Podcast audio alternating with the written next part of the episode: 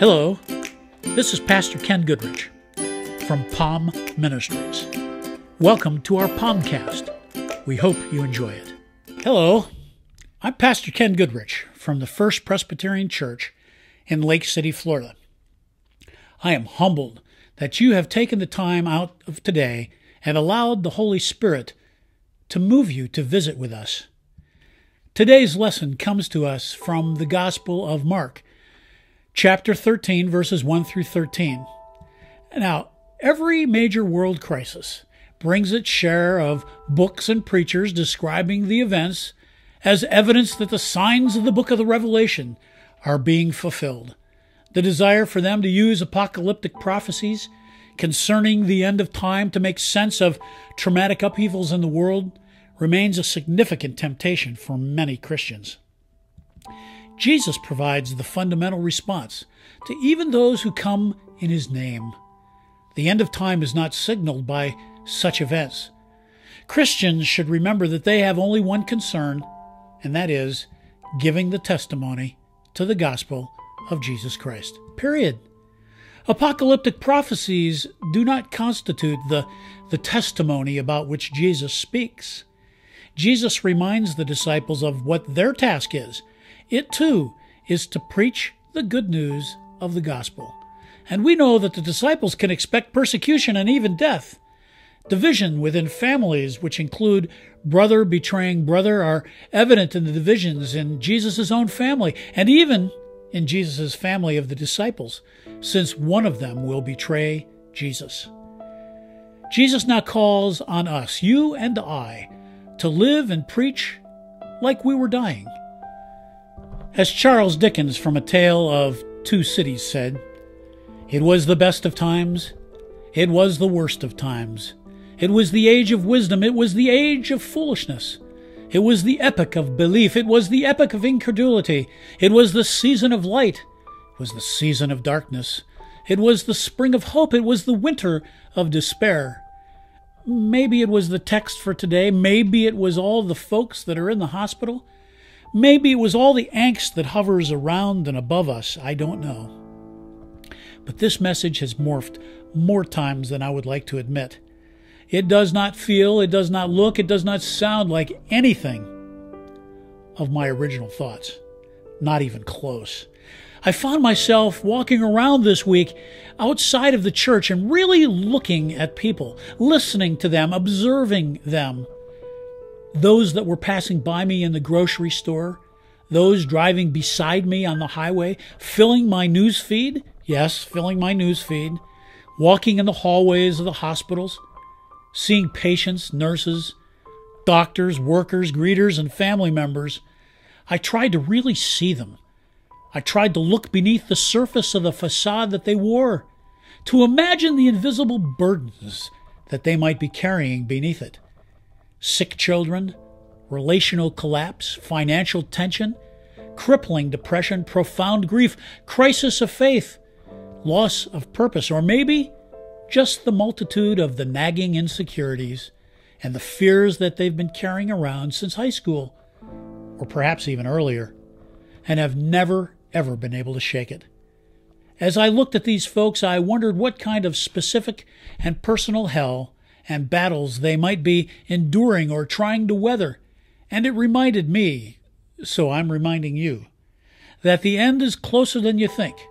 Although the timing is different for each and every one of us, life is stunningly short and it is eggshell fragile.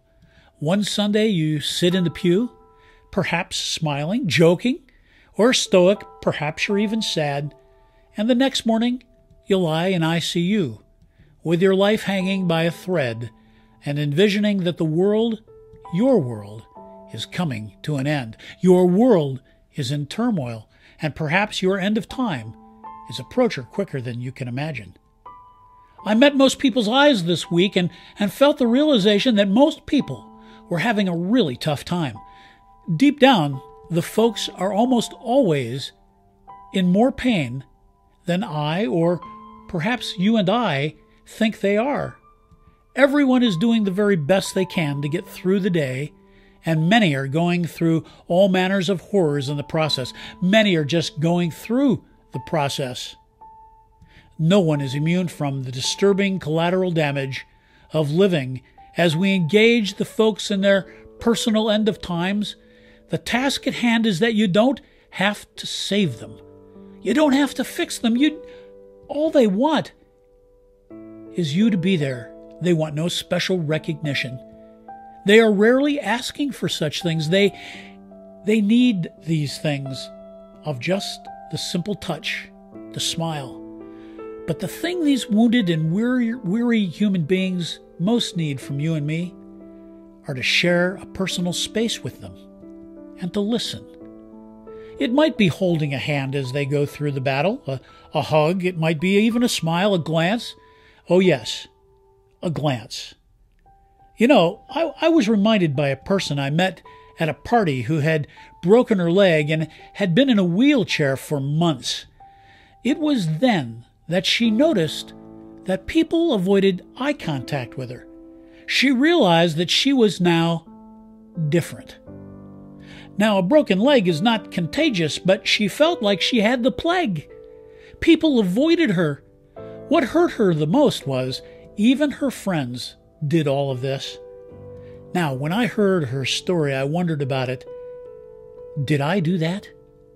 Then I made a conscious effort, a conscious effort in the hospital and the stores and the public places to look folks that were in wheelchairs in the eye, to engage them with my eyes and lean down to their eye level.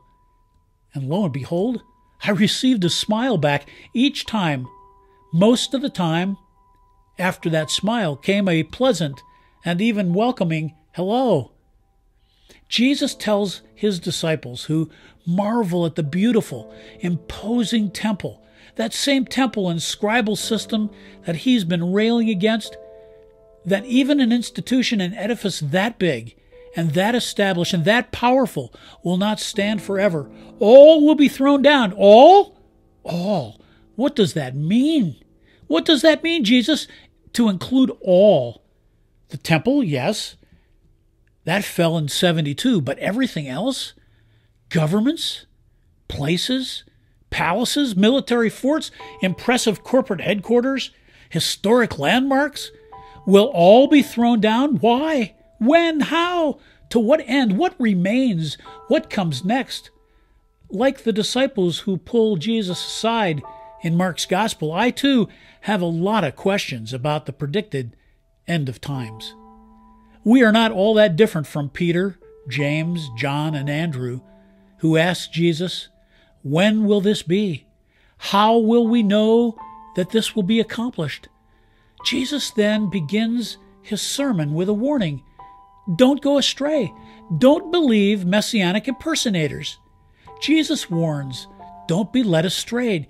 And then he goes straight to the scary and apocalyptic calamities and he calmly lays out the certain upheaval to come wars, civil wars, natural disasters, famine. But don't be alarmed, he admonishes. Wars, civil wars, natural disasters, famine, check, check, check. I can read the headlines and I can spin the globe on any given day and see Jesus' signs of the end of times emblazoned in print or in pixels. I must confess, sometimes even I am alarmed, even if these are the birth pangs of the new life, the new era, the new God thing on the horizon. I am alarmed. I have no idea if these are signs of the end of times. I don't. And if anyone, particularly a pastor, tells you they do, oh, friends, run away as fast as you can. But but what are you saying, Jesus? We Christians have been waiting and guessing for a very long time. We've been in labor for millennia with no pain relief in sight. All has not been thrown down. How, Jesus, can we not be alarmed? I, I believe that we Christians have missed Jesus' point. I believe that today, this very moment, is the right time to realize that our focus needs to be on God and neighbor I believe all the angst that is being felt is because we have taken our eye off the prize. We have become distracted. There is one exacting truth The end is coming, and the end is coming for us all.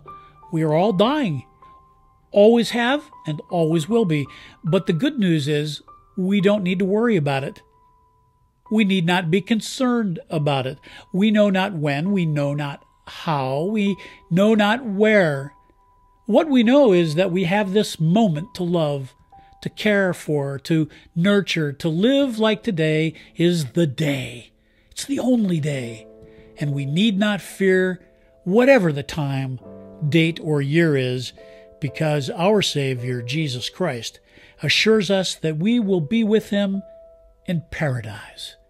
Friends, as we travel our pathways of life, we may be with family, friends, acquaintances, associates, and strangers. Most of those folks carry a burden that we cannot see or even know of. I ask you, have you lived life like you were dying? One last word, one last lesson, one last act of kindness, one last. The Philadelphia Phillies won their first World Series in 1980 when Tug McGraw struck out Willie Wilson. Tug instantly became a hero, a celebrity, and a household name in Philadelphia. But in 2003, Tug found out he had brain cancer. The word took a collective city's breath away. It did. In January of 2004, Tug passed away. His son, Tim, yes, the country music star, sung these words. He said, I was on in my early 40s with a lot of life before me, and a moment came that stopped me on a dime. I spent most of the next days looking at the x rays, talking about the options, talking about the sweet time. And I asked him when it sank in that this might really be the real end. How's it hit you when you get that kind of news, man? Whew, what did you do? He said, I went skydiving. I went Rocky Mountain climbing. I went 2.7 seconds on a bull named Fu Manchu. And I loved deeper and I spoke sweeter. And I gave forgiveness I'd been denying. And he said, Someday, I hope, you get the chance to live like you were dying. He said I was finally the husband that most of the time I wasn't, and I became a friend a friend would like to have. And all of a sudden, going fishing wasn't such an imposition. And I went three times that year. I lost my dad. I finally read the good book and I took a good, long, hard look at what I'd do if I could do it all over again. I'd live like tomorrow was a gift and you've got eternity to think about it. What'd you do with it? What could you do with it? What did I do with it? What would I do with it? Oh, man, I went skydiving. I went Rocky Mountain climbing. I went 2.7 seconds on a bull named Fu Manchu. And I loved deeper and I spoke sweeter and I watched an eagle as it was flying. And he said, Someday I hope you get the chance to live like you were dying. Friends, at the end of the day, so many of the grieving, struggling, fearful human beings filling up the landscape that you and I find ourselves in today are hanging by the very thinnest of threads. Perhaps it's even you. I urge you to love God, love neighbor, love your friends, love your enemies, and remember God's grace. My friends, know that your sins are forgiven and you have eternal life. That is the blessing and gift that Jesus has given to us. I remind you to be kind to all of those around you, and I urge you to live and love like you are dying. Amen.